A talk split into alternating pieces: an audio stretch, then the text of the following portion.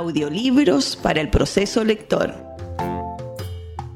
Una producción de Educativa FM.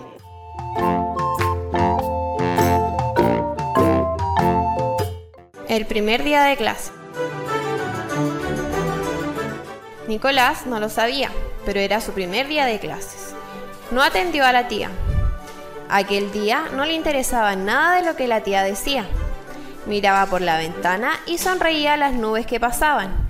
Pues Nicolás no sabía que aquel era el primer día de clases. No sacó su lápiz negro para escribir. No lo hizo cuando la tía dijo. Cogió los lápices de colores y pintó árboles y flores, de muchos colores.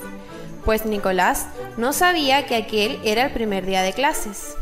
Nicolás, tú vienes a clases para aprender muchas cosas que no sabes, le dice la tía. Para eso tendrás que hacer cada día lo que te dice tu tía. Eso es así, Nicolás. Por fin Nicolás ya sabe que en clase hará su caligrafía a la hora de hacer la caligrafía y no volverá a pintar cuando no sea la hora de pintar. Esto es así, Nicolás. Colorín colorado, este cuento se ha acabado. Leyó para ustedes Daniela Yaños.